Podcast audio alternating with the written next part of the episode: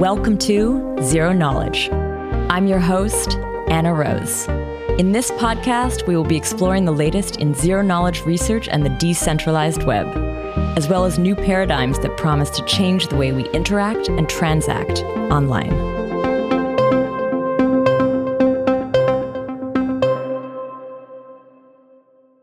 This week, Tarun and I chat with Ye Cheng and Haichen Shen from Scroll.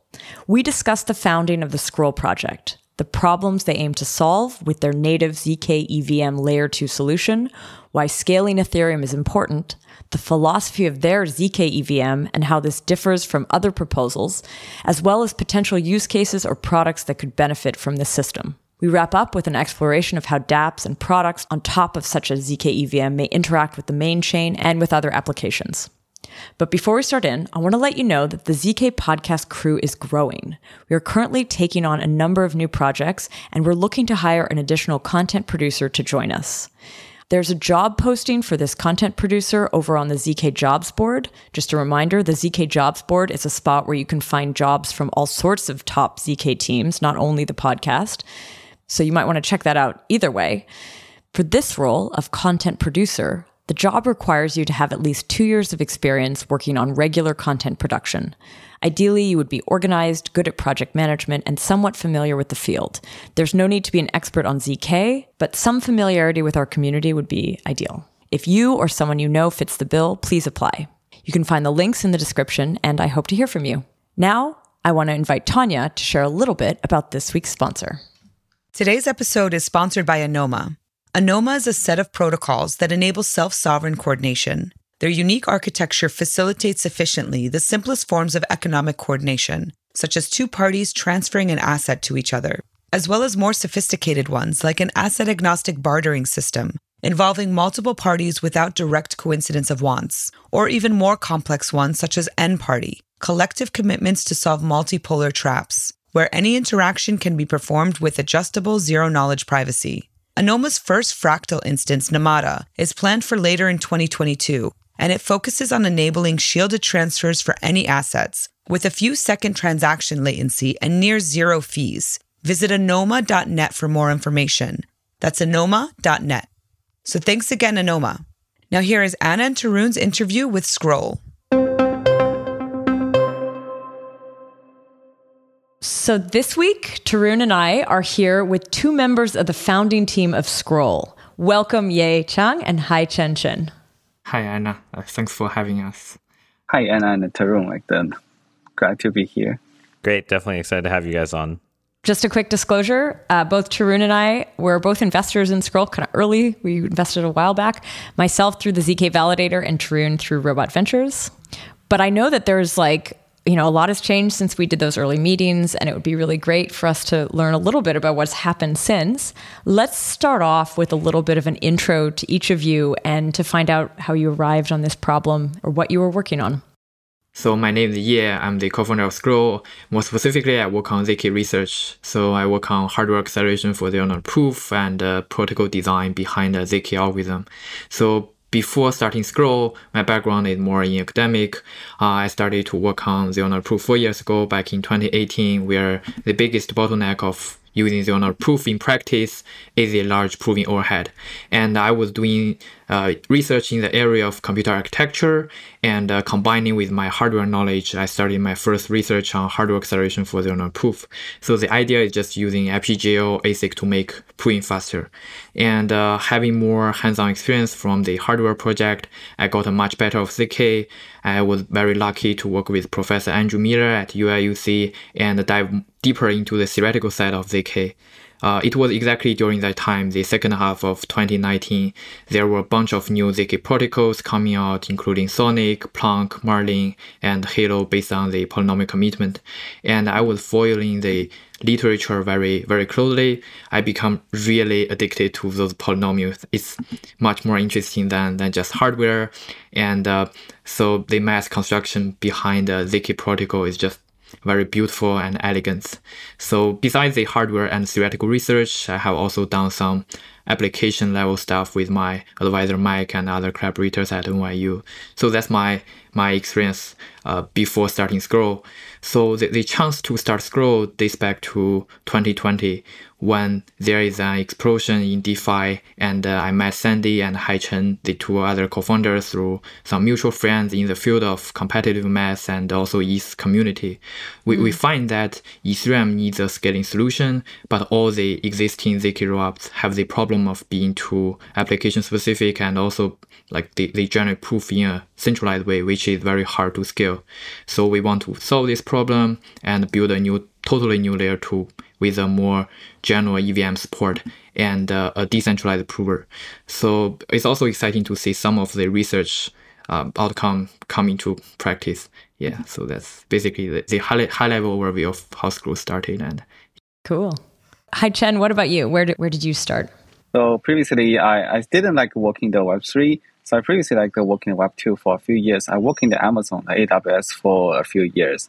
And then we were focusing on working in the some A I compiler to optimize the model development.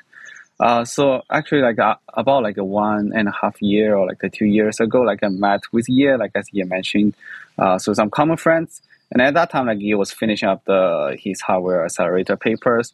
And then that's like where he got me intro into this zero knowledge proof, uh, and then teach me a lot about, about like the math and then the protocol behind that.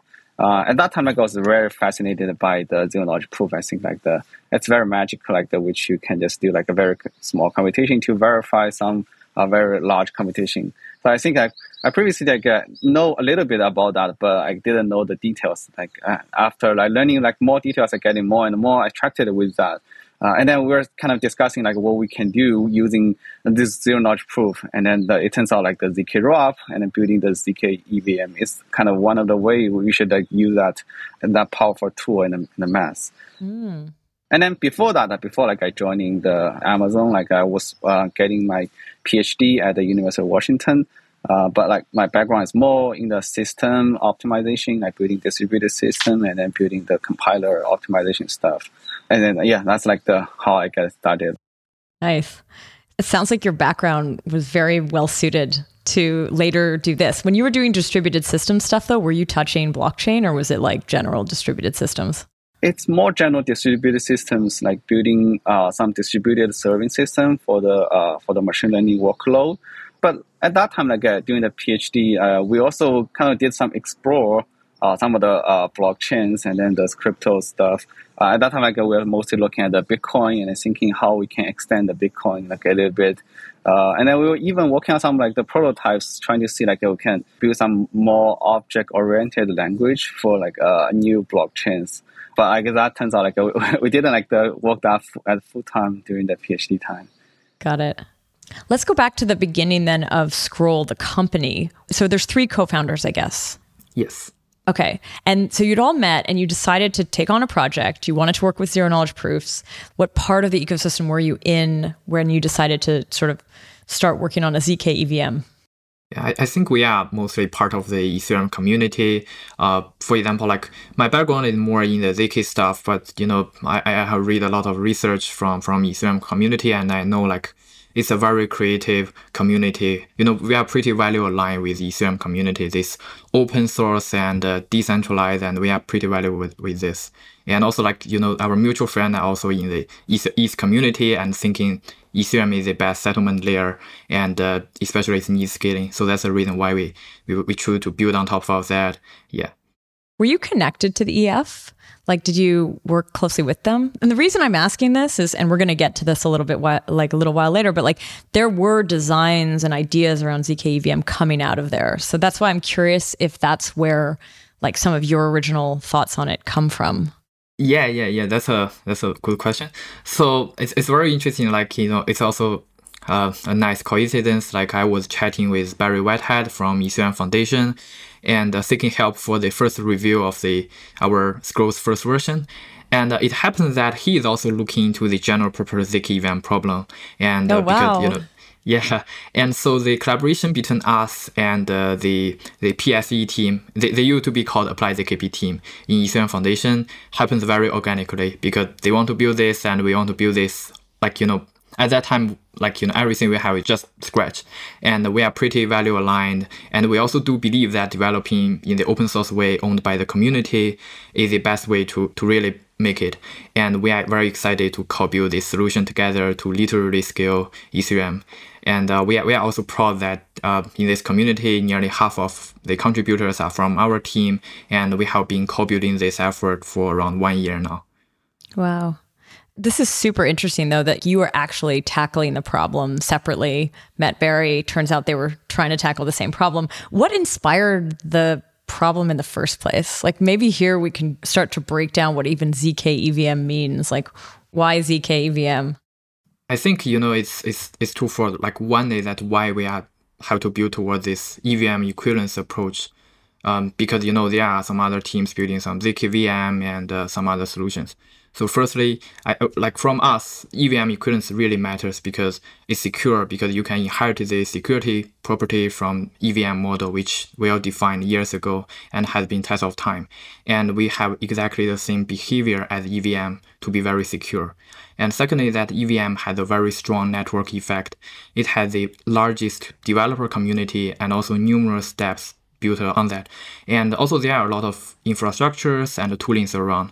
We can support all of them seamlessly without any delegate labor. And also, like, Ethereum has a very active research community. As I mentioned previously, they are proposing a lot of innovations around, like, many E I Ps to improve Ethereum. And if you build, you know, something which is E V M equivalent, you can adopt those innovations ahead of time because you have the same environment. And also, like, you know, comparing against, you know, there are some other solutions trying to go into the way of Z K V M. But I think in our case, in terms of layer two, Z K V M is the best way to really scale Ethereum because uh, from our side, the highest priority is not looking for a new virtual machine to support more complicated computation, but instead the urgency is migrating existing dApps from layer one to layer two. So we think the best way to do that is provide the same environment with a, with a seamless migration experience. And uh, I know there are also some complaints about E V M versus other virtual machine, but we, we believe that E V M is still the best practice for smart contract execution because it has been years of exploration. And I think Vitalik also has some article talking about the design trade-offs behind E V M and why they, they would still choose the E V M path, like even if they know there are a lot of other virtual machines. And uh, we, we do believe that some, you know, some other Z K V M can be useful in some applications. And uh, we have a research team actively looking into this direction as our next step, but we are thinking about how to add more advanced features uh, in Z K V M as an extension to our Z K E V M. Also, another technical difference is that building a Z K E V M is much harder than Z K V M, and but we decided to take that using more advanced crypto and hardware optimization and uh, to to provide the best developer experience. I think maybe one thing that would be worth talking through is comparison of the different E V M equivalence methods and, like, sort of what it means to be, like, a fully equivalent Z K E V M. Uh, I think there's, like, obviously a lot of confusion around what qualifies as being fully E V M compatible versus, like, strictly Solidity Bytecode compatible versus sort of like the proof generation process is separate from the execution trace directly, stuff like that. So, like, maybe let's, like, walk through what Scroll means by E V M equivalence and then how that compares to, say, some of the other protocols that, that are talking about E V M equivalence, like, say, Matter Labs or, or other places. Yeah, because I do think it, it can be quite confusing when you first hear Z K E V M, because a lot of people kind of are like, oh, like, someone else already said they were doing that, but then it turns out to, like, have some limitations.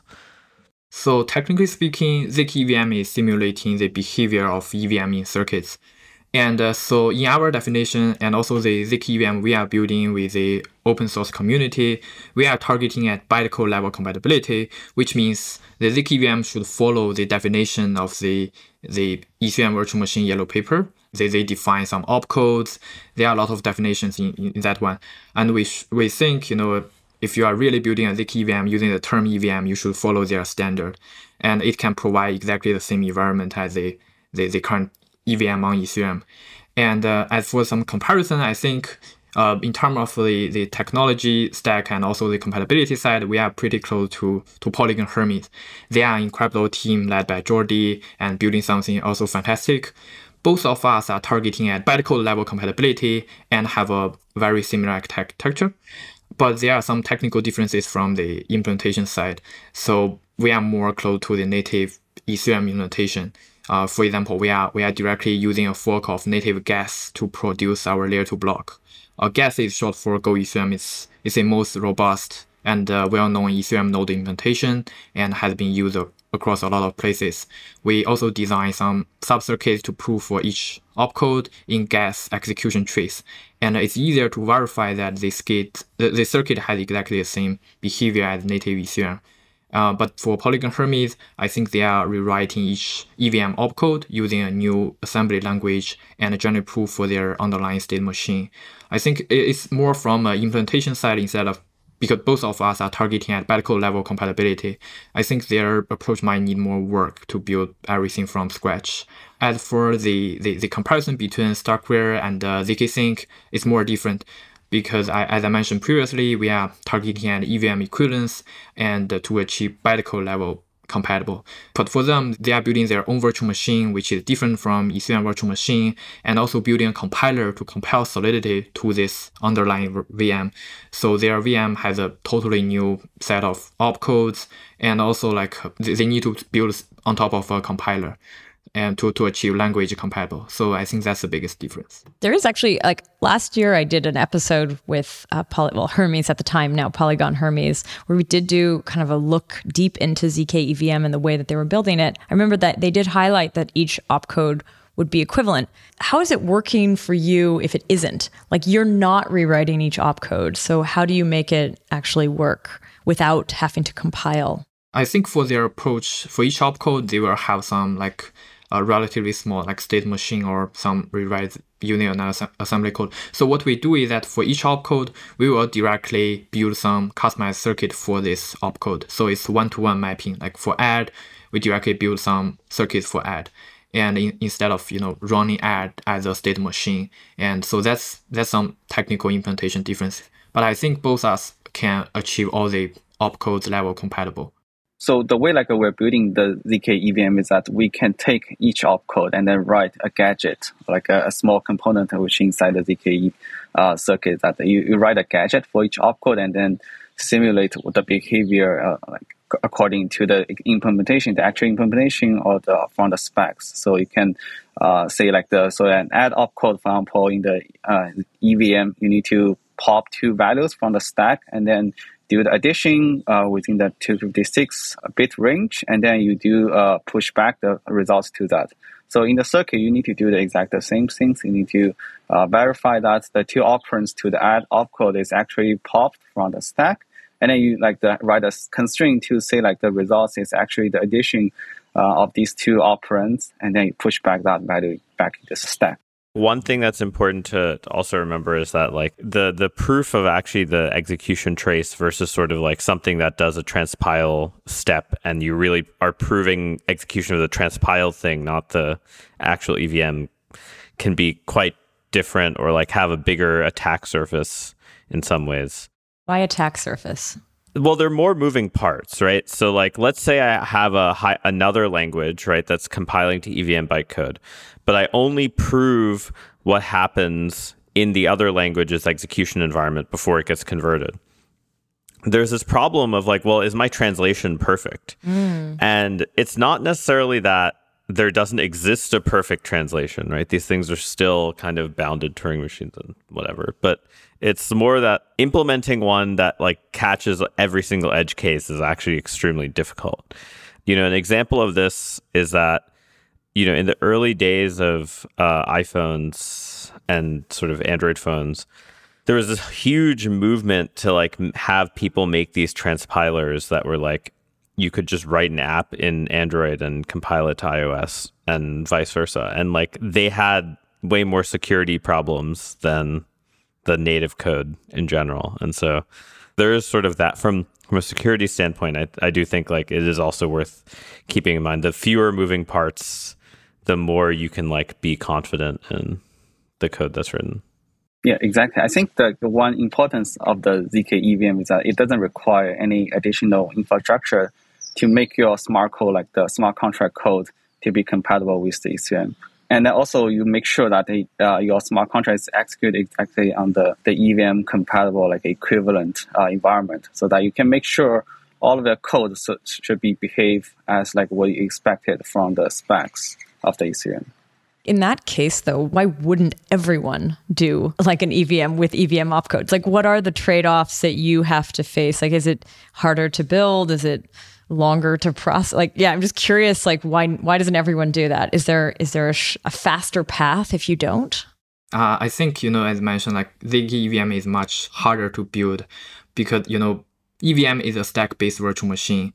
But for for zonal proof, it can naturally support a register-based virtual machine. So it's, you know, just for this step, it will already add a lot of overhead. And also, like, for E V M, there is there are a lot of Z K unfriendly opcodes like S H A R three, and also inefficient data structures. For example, like E V M word size is is not on prime field; it's on like two hundred fifty-six bits. So you need ring check everywhere, which just explodes your your circuit, adds a very huge overhead to Z, to Z K. And especially for for this data storage, you need Merkle potential tree, which is another huge overhead. But for Z K V M, you get more flexibility because you can have your own defined instruction set, and uh, you, you can build that to be more Z K-friendly and have a much smaller proving overhead. The Z K E V M was thought to be like impossible in the past. Uh, I think it's just with recent breakthroughs like advanced circuit optimization, hardware acceleration, and some recursive proof, we can massively improve the performance of prover and finally make that feasible. Because, you know, it's even if it has a very large overhead, like, you know, people still like it because it's still very developer friendly. But, you know, there are some technical challenges in the past. Yeah, actually, maybe could we walk through, I don't know, a year or two ago when people thought a Z K V M was not possible? What's sort of the chronology and timeline of the events that changed people's minds? Uh, I think, you know, first is from the circuit optimization part. Because first, in the past, we, we just had R one C as our circuit emulation, and which, you know, it, it's hard to build something which is more customized. And also, especially for E V M, like, you know, you have two hundred fifty-six bit, it needs very specialized gadgets to prove for, you know, range. And I think with some breakthrough, like uh, Aztec proposed PLOOKUP, which is a nice way to prove for some Z K unfriendly uh, primitives. You just need to prove that something is within a, a table and this belonging relationship, and that's it. So I think that's very important primitive to deal with those, you know, Z K unfriendly opcodes at the circuit animation part. And also, like, another important thing, like, you can also use this lookup to, to link different components. For example, like in a state circuit, you prove that your read and write are correct over the same elements. And in another circuit, you prove that your execution is correct. And then you need to prove that, you know, the elements in, in different circuits are the same. So you need lookup to to prove that this belonging relationship, and the PLOOKUP can provide a very efficient way to do this. And I, I think both us and uh, like Polygon Hermez, even some team building Z K V M, are using the same approach to to link, you know, the execution and also the storage. I think that's the, the biggest like improvement.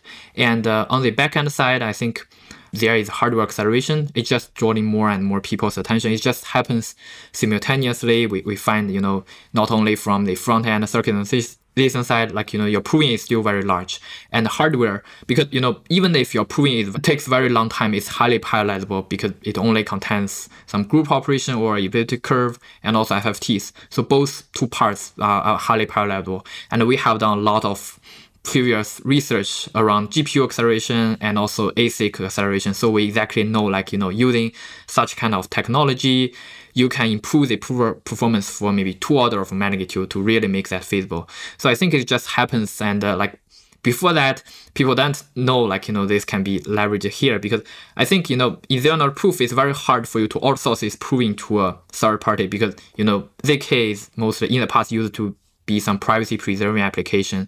So you can't, you know, give your secret key and your secret information to a hardware provider. But, you know, in Z K R O P, there is no Z K. There is just validity proof needed. So you can easily outsource this proof generation to a hardware provider. They can run G P U cluster, I P J data center or like even produce A S I C. So I think that's a huge opportunity for this pool to, to cut in and solve the efficiency problem.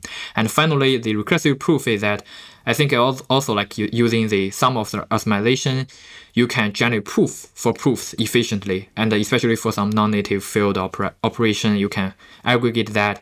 I think that's also important to reduce the overall like verification costs, because Z K E V M circuit is composed of many subcircuits, and for each subcircuit, you will result in proof. If you verify all the proof on chain, it will be a very large overhead, and you need to aggregate them to make your final proof smaller. I think that's also important, but that's that's, that's also like you know built on top of you know the optimization. So I think that's the biggest thing, like you know in, in making this possible.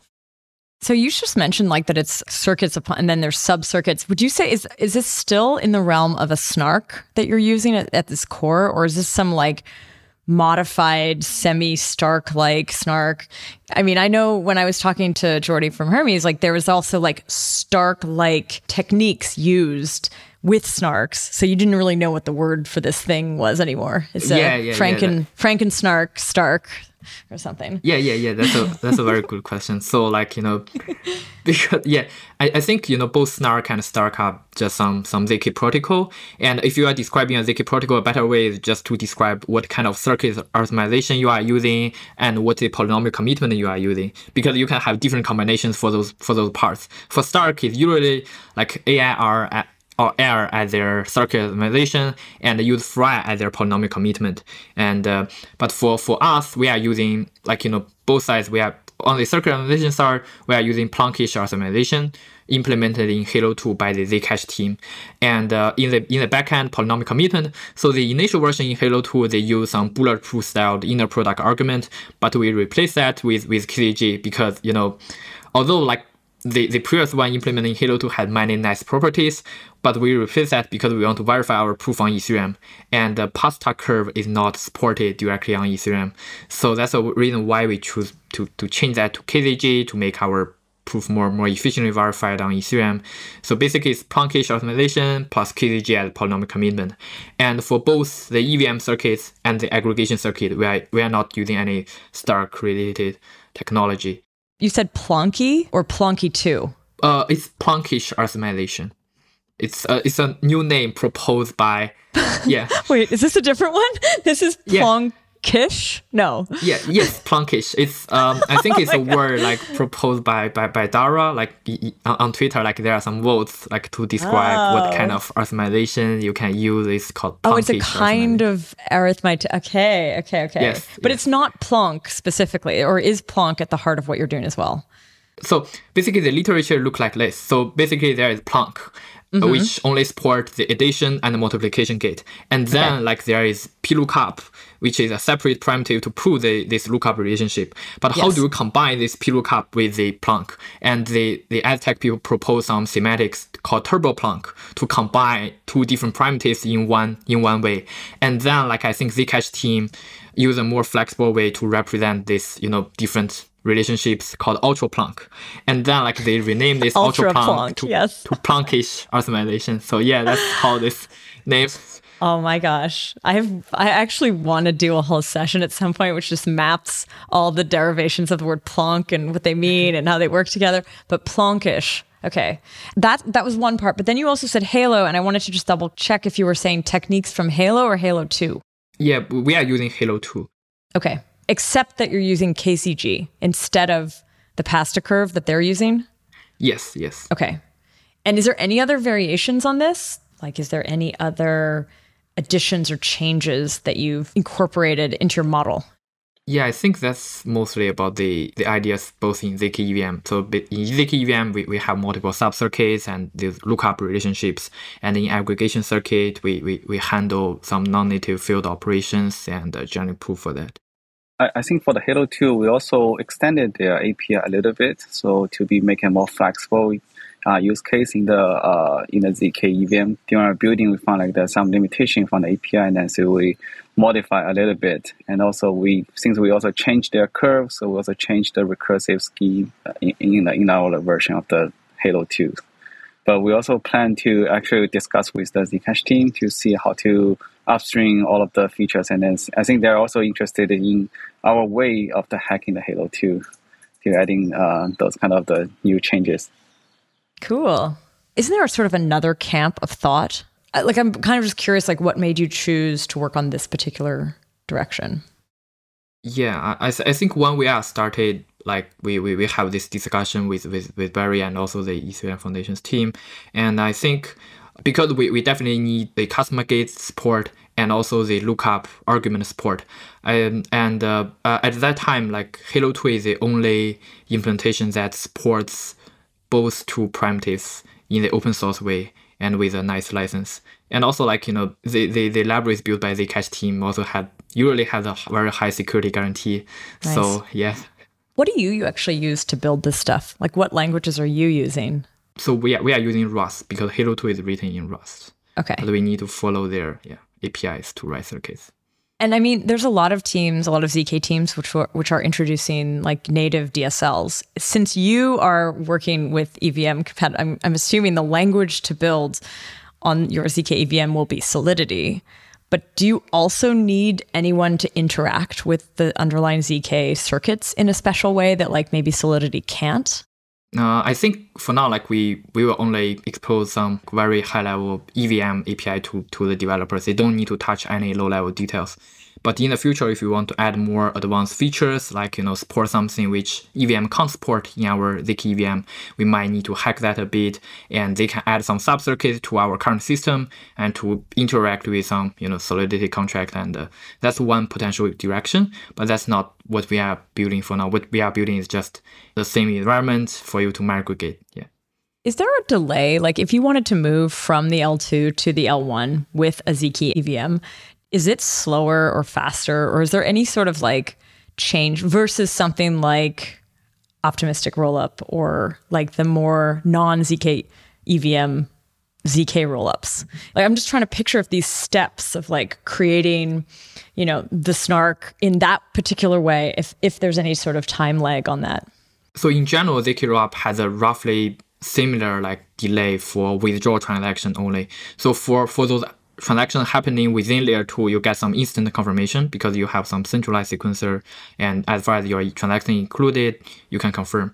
But for withdrawing from layer layer two to layer one, the Z K rollup usually takes maybe one hour or minutes depending on your T P S. If your T P S is higher, like more transactions, you can just upload your proof faster because, you know, one proof can be amortized over a lot of transactions. So it it also depends on how many transactions you have in your in your system. For Z K E V M, because your your proving overhead is larger.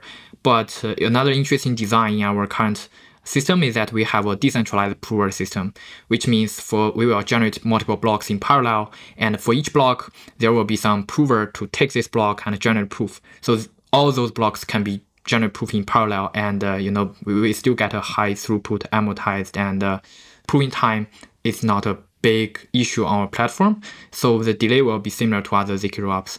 But comparing with optimistic rollup, they take around like seven days to get the finality of withdrawal transaction. They are based on some game theory and uh, like economic assumptions. So they basically need an honest node to re-execute the transactions and, and challenge if he finds this wrong. So they need to make sure that at least one honest node captures this. So they need seven days for withdrawal from layer two to layer one. I want to kind of go a little deeper on this. You just mentioned the decentralized prover. I actually had a question here about like the agent that runs the operator of the Z K rollup. This is like, I always am trying to figure out what that is in every system. So often it'll be called like a sequencer. In certain things like the Starkware setup, it's like they have a committee. Um, I'm just curious, like in your case, the decentralized prover, is that acting as the agent that bridges over to the main chain? Yeah, I think currently we have two roles. One is called sequencer and the other is called roller. So sequencer is for, you know, collecting transactions, receiving transactions from a user and generate a layer two block. And then, like, you know, after you generate this block, Roller, like in our system, is acting as a prover. So it's actually generating a proof, and the sequencer will send this block or some witness or execution trace to Roller. And uh, this Roller will generate proof and send back the proof. Because mm. currently the sequencer is centralized, but the prover is decentralized because we can leverage the, the computation power from the network. And then the sequencer verify the proof or maybe get, aggregate the proof and submit the proof on chain. So I it's see. you know still a centralized sequencer to generate block, and but you know it's decentralized prover to generate proof for, for computation power. Yeah. Quick question. Mm-hmm. Um, does the sequencer have to provide some data availability proof also, or just strictly a proof uh, of execution? Yeah, actually, so the sequencer will provide the data availability. So I think you can mimic this like uh, in a way of the proposer and the builder. So which the sequencer now is the proposer, it generates the blocks. Uh, and then also like they sequence the transactions and generate the block and then provide the data availability to the layer one chains. And then it will send like the, the some like the transaction data or like the trace to the Roller, which Roller kind of generating the validity proof and upload it to the layer one, so to, to seal all of the transaction within that batch. Right. Okay. Wait. So the Roller actually publishes the proof directly. The sequencer only kind of gives them the transactions, both the data that's sampled as well as the execution call sites. But the Roller posts the proof on chain themselves. Or am I getting the flow wrong of that? Yeah, yeah, I think like that's the basic idea. So actually, there will be some discussion like this. Uh, in that way, like the the sequencer uh, roll up the uh, just send the data availability, Roller sends out the validity proof, makes the system like the very easier to be decentralized, like in both uh, positions, like in both roles. I think that's like very natural way to do that. Right. So actually, one question is if I'm a Uh, user of the rollup, do I send my transactions to both the sequencer and the Roller, or do I send it to only the sequencer? Only to the sequencer. Only se- okay. Cool, that makes sense. Do you think you will decentralize the sequencer or not? Uh, yes, yeah, we will. Yeah. We will decentralize the sequencer, so it makes like the, the whole layer two becomes the trustless. So you don't need to trust any centralized entity, and also it will be more censorship resistant.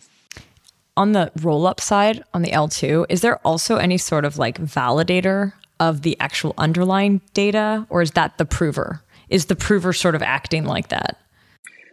Yeah, I think you can think of like the, the prover is acting like a validator, but you don't need to have every of the Roller, uh, or we just call it Rollers, uh, yeah, yeah. to be uh, verify all of them to participate in to validate a block. You just only have like a few, like as a small committee to verify that, and then someone can roll up the validity proof to them. Quick question on the point of decentralizing the sequencer: is the long-term idea to basically have like a pool of machines that can be both rollers and sequencers, like people can sort of like stake in some way, and then they get randomly selected to one of the two batches, such that like, you know, yes, there's a single sequencer for one slot, but you're you have some rotation? Or do you do you view that as like too complicated? I'm just kind of curious, like what what are sort of the different ways you're thinking of decentralizing the sequencer? Um, I think you cannot uh, have like the people randomly selected for the sequencer or become a prover or roller. Uh, so this is because the it has different hardware requirement for different positions. Like the sequencer, you just need to generate the block fast enough and so keep up the throughput. But for the roller, sometimes you may need some accelerators like G P U, F P G A, or like A S I C uh, to be really able to generate the proof fast enough for that. So the, actually, there's different requirements for uh, different roles. So kind of like you, you just only you can stake for become a sequencer, or stake for become a roller. Yeah, I guess mm. the reason I'm asking is more from the perspective of like, it is likely that to some extent you're going to have quite a huge overlap in the actual entities that are running both of these, right? Like someone who's already running a roller is already in a data center likely, and like could easily run a, a sequencer node as well. So I guess the main question is like, how does that sort of change how you think about the sort of like allocation to these different parties? And do you think it's like something where, you know, you're fine with the the election of a sequencer being sort of like not uh, unknown? Because like, you know, at this point, we don't really have like single secret leader election. Like there's sort of like some you know, I mean, if you want to implement the F H E needed for it, then I think you can do it. But I think we're still a little far away from that. So how much do you think that matters here? And sort of like, how are you thinking about this fact that like the set of sequencers and the set of rollers will probably have pretty high overlap, at least to start? Yeah, expect to be more rollers than the uh, sequencers, because uh, in the sequencer, we don't really need to, we just need to have like a, a handful, like the a few number of the sequencers to be censorship resistant. But for the rollers, you kind of like, you need to keep up all of the throughput. It depends on like how fast you can generate the proof and then what's the T P S you want to support. So as like Ye mentioned before, we have multiple blocks that can be generated in parallel. So that means like you need more rollers uh, to generate the proofs for those blocks. So that I will expect like there'll be like a ratio we'll keep, we want to keep and then maintain. And then for example, like it's like the ten to one, or it depends on the proof generation cost. So that would be like keeping some ratio to have like the more rollers um, to generate the proof in parallel. How are you thinking about block size as a function of number of rollers that are registered? Like, do you view this as like a fixed block size type of thing, or do you view it as elastic as a function of like the capacity of the number of rollers? Um, I think that it's still a fixed sized block. Uh, so it doesn't like the affect like the form for how many rollers we need to support. So usually like that the block size is limited by how many steps you can include in the circuit. So and, and also can translate that into some gas limit you have for the layer two block. Yeah, I, I can add maybe slightly more because we are using an E V M circuit. So the largest like, you know, block size you, you can support actually depends on like, you know, transaction. For example, like you got some very complicated, maybe flash loan transaction, it needs to involve several contract loading and a lot of other opcodes. So this will make your, your, your trace, your execution trace longer. So it basically depends on how complicated your transaction have and how many steps it need to be included in E V M. And that depends on the largest capacity of a block instead of just the number of transactions, because different transactions differ a lot. Yeah, it depends on like how many steps you have for, for this execution on E V M. Right. So the reason I was asking this is I was like reading the Starkware fee model, um, which like has sort of like a thing that, you know, it's not as aggressive as E I P fifteen fifty-nine, but it like does adjust sort of the block size to sort of the number of steps. And they, they have a notion of step, which I, I'm not sure if that notion is like, it's not as clean as, say, the E V M notion of a transaction, as far as I can tell. But I, I was just more curious, like, you know, in Ethereum mainnet, right, we do have variable size blocks now, right, in the sense of fifteen fifty-nine does sort of force that. So I'm kind of curious, like, does that impact how provers have to interact with these systems? Because I could imagine something where, you know, if, like, the block size goes up, then like some provers like stop proving because like their like relative economic share of the network went down. And if the block size goes down, maybe it encourages more people. The economics of these these types of things, I think, is very, you know, as we are seeing with Starkware, because uh, they've had some interesting like fee market kind of things that have been happening in the last maybe like two weeks. I was just kind of curious, how, where do you see this evolving? Do you see it like being something where like the economics of these things are static, or the economics are kind of like changing as a function of usage? You know, obviously it's it's far out right now, but mm. I think it will, it will be something that will kind of like impact how people think about writing code for that they run on Scroll. Yeah, actually, I think that's a very interesting question. I, I think that we're also making like they're doing more research of like economic models, like how to separate these two roles and then how to keep like the both roles incentivized. Yeah, I think for sure, like the block size, I think will be dynamic, but mentioning that the circuit size actually is fixed. So you can have a prefixed uh, a circuit size, which you, you know, like how many opcodes, how many steps you can fit into the circuit. Uh, so that's like the kind of that's the limiting factor for that. But in terms of economic models, I think we're doing like more research to see like how to keep incentivized. Like you can keep some of the base fee, like then you can separate like the base fee and the M E U values, for example, like that to use that to reward different positions, different roles. So, but I think a lot of things like uh, currently is uh, still under some research. Yeah, I mean, I think it's interesting, but that like by not being the first roll up, you can learn a lot from. Mm-hmm. Say like what's happening on Starkware fee in the fee market, and uh, it will be yeah. kind of interesting. Yeah, yeah, yeah.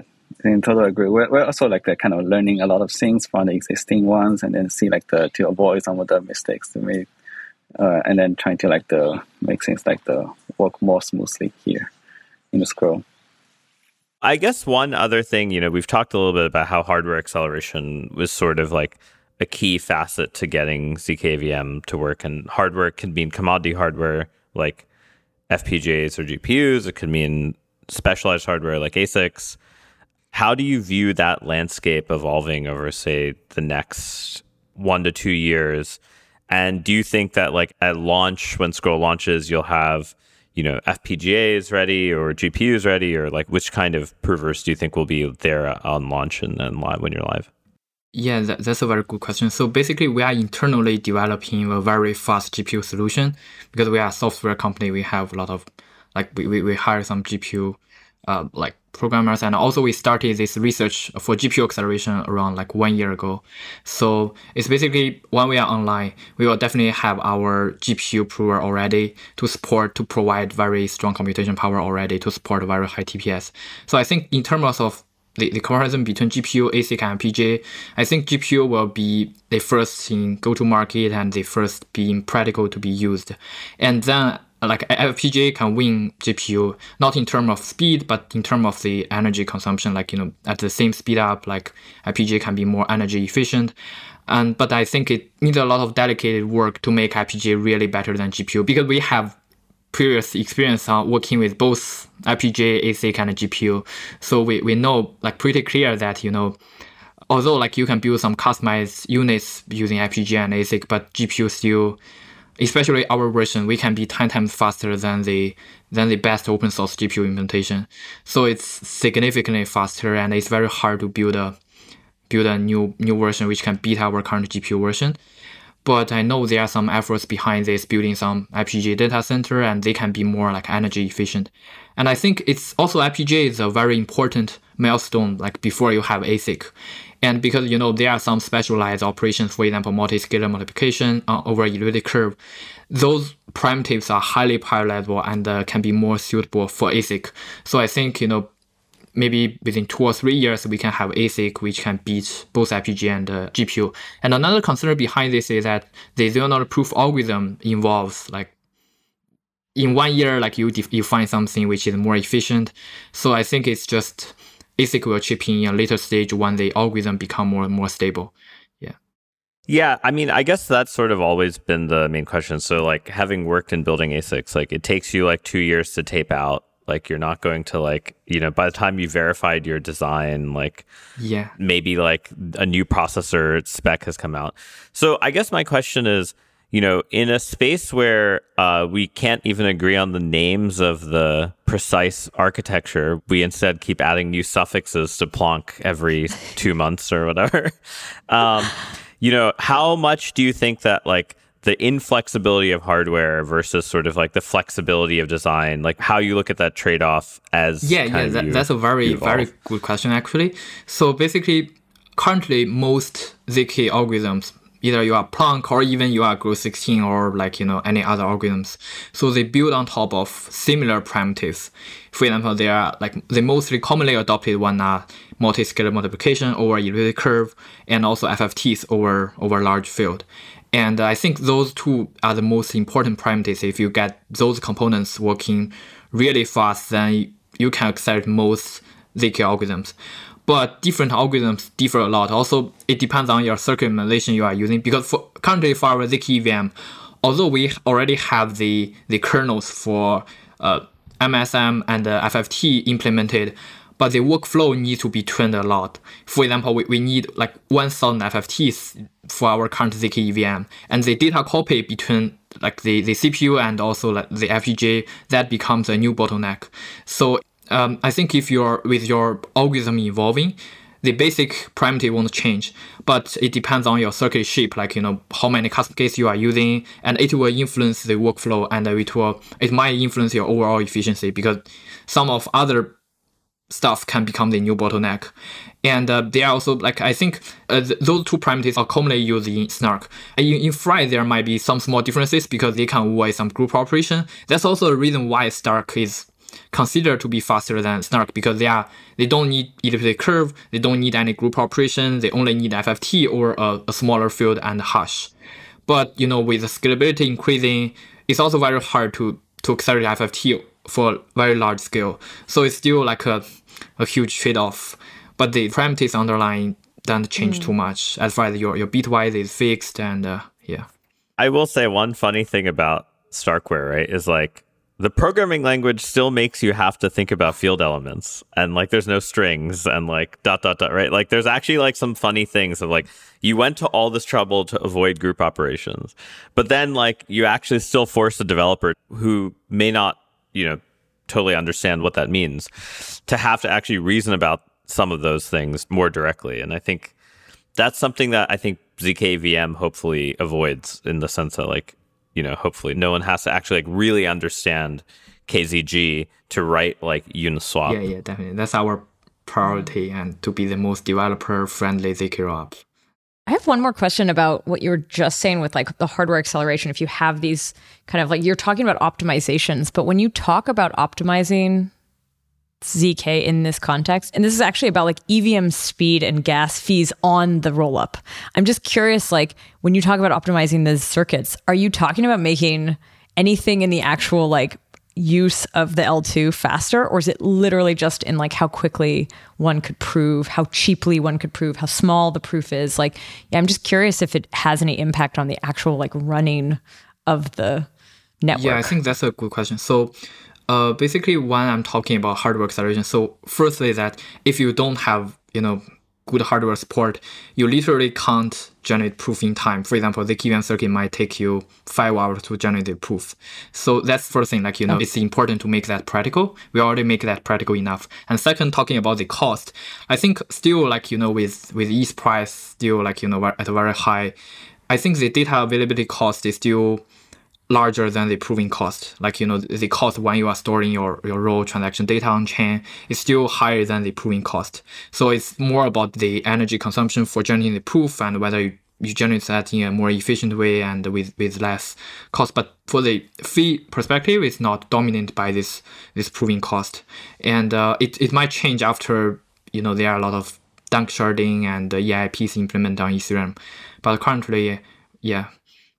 Hmm. I want to actually bring it sort of to a higher level, which is you had mentioned that like the Z K and Z K E V M is not about privacy. It's about almost like compressing or acting as the roll up.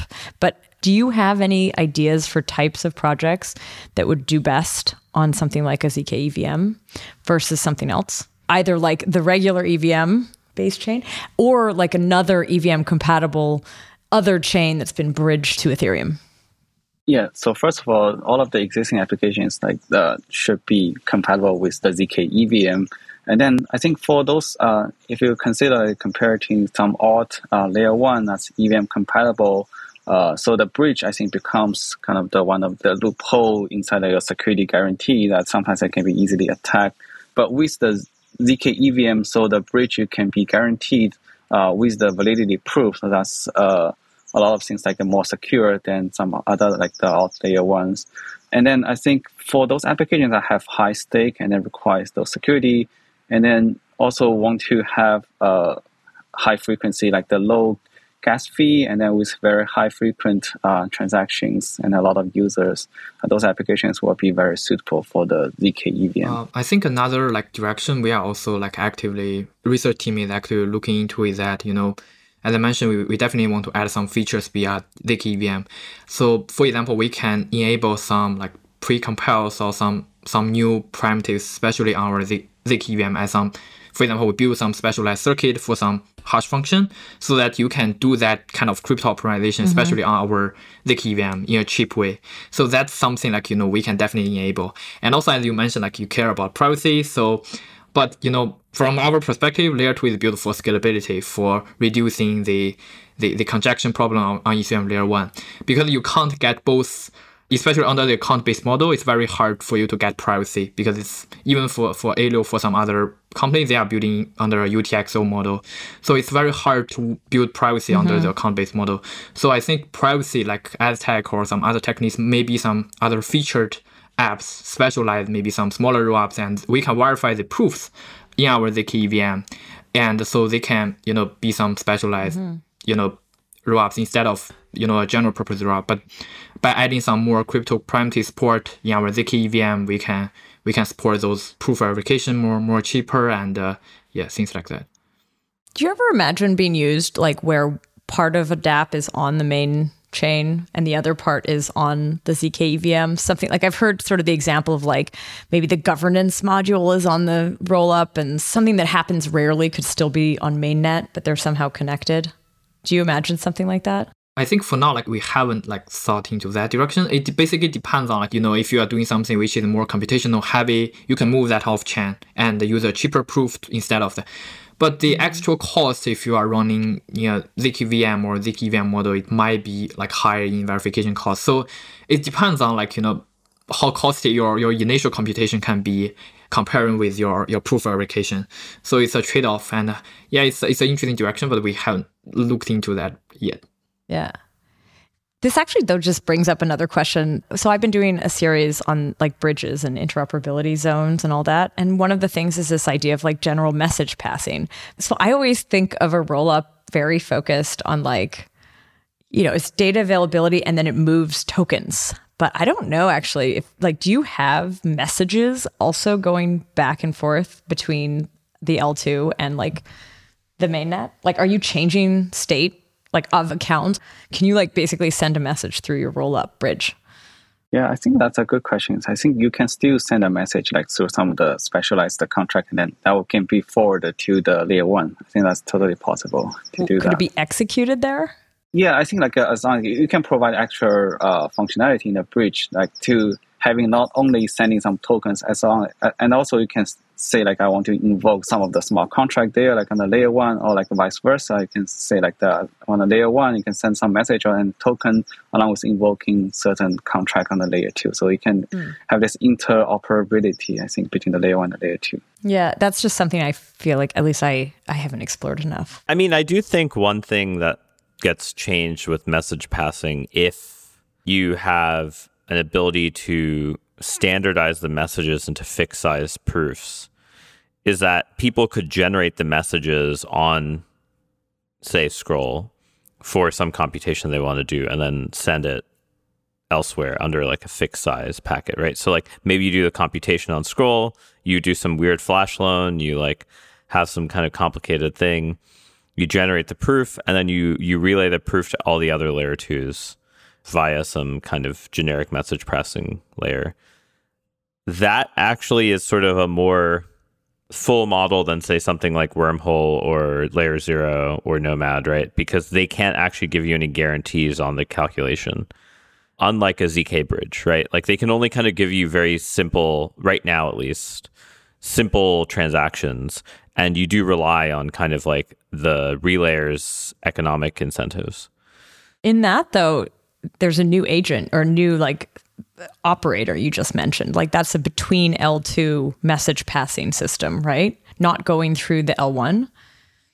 I think uh, what you could do is you have the between L two that falls back to L one. I guess that's like closest to Nomad in design land right now. Okay. Um, but it doesn't require like staking on all the chains, right? Like the problem with something like Wormhole is you effectively have to, your capital efficiency is kind of low.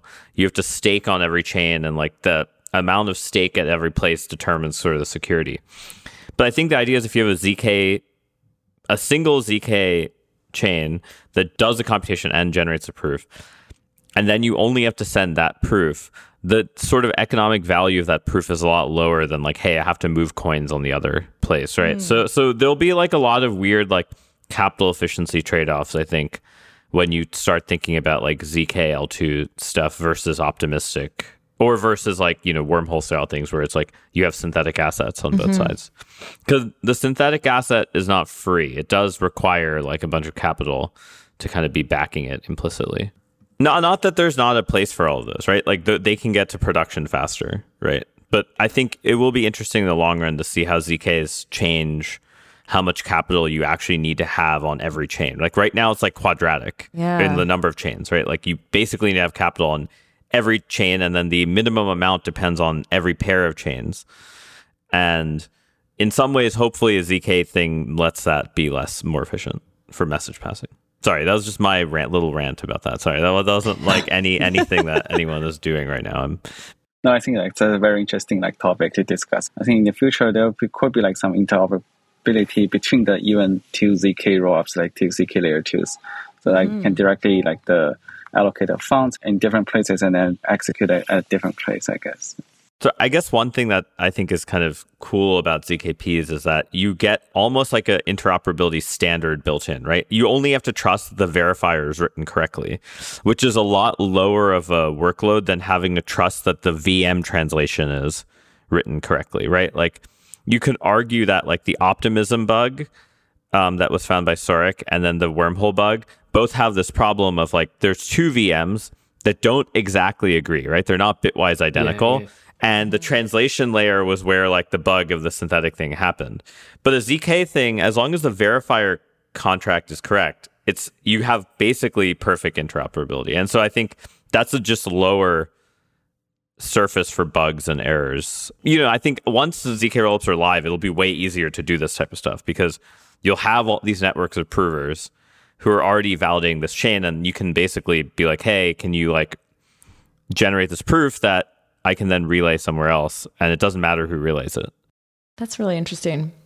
I guess going back to Scroll, though, do you have ideas of like, I mean, you're still building. We should find out actually where you're at in this build. But like, I mean, I think this kind of brings us to the question of like, at what stage is the project? What's your timeline for actually having, you know, us be able to play with a Z K V M? So we have like the design two phases of like for our testnets, and then we're quite close to have our Uh, phase one testnet, uh, which like we are almost like seventy percent done, and then right now we can already support some E R C twenty transfer on the Z K E V M. Everything works very smoothly, like ex- expected. So we'll see like our first uh, launch of testnet in uh, like a few months, one to two months, uh, and then I think like then in the phase two. So in the phase one, we'll probably like support some limited Uh, off codes and then some of the transactions, and then in the phase two will be like the full compatibility uh, Z K E V M testnet, so that like every smart contract that supposed to be able to run on the Ethereum should be able to run on the Scroll testnet. Cool. What applications? You know, obviously it's just like early in this space, and you know who knows what the real application was. Like twenty sixteen Ethereum, you couldn't have predicted most of the things that exist now. What are kind of the applications you're most excited about being enabled by Scroll that, you know, you've kind of heard of or thought through? I think uh, those, like, for example, the consumer-facing applications, like the target for more, uh, the, and then some social applications, uh, close to, like, the more users, like, not only the DeFi application that's only targeted for some financial applications, uh, but more like the customer-facing uh, application, for example, the Steppen or uh, those, like, social applications, like the there'll be like very interesting use cases, and also to enlarge the whole uh, user space for the blockchain and for the cryptocurrencies to bring more new customers to the blockchain, like to the crypto world. Mm. Cool. Yeah, I, I think from my side, like, you know, because I'm a Z K guy, so I want to see more Z K applications. And uh, yeah, especially on, on our platform, and they got like cheap proof verification. Maybe we can support more, more stuff to support those interesting Z K applications. Yeah. Awesome. Cool. So I want to say thank you to both of you for coming on the show and sharing with us sort of the journey to Scroll and your thoughts about Z K E V M, what that could enable, how it's built. Yeah, thanks a lot. Yeah, thanks for hosting. Yeah, thank you, Anna and Tarun, for hosting us and having us to here. It's a very pleasure to talk to you guys on the Z K podcast. Looking forward to the next one where we, we learn more about how, how Scroll Live is working. Yeah. So I want to say a big thank you to the podcast editor, Henrik, podcast producer, Tanya. Thanks to Chris for research, and to our listeners, thanks for listening.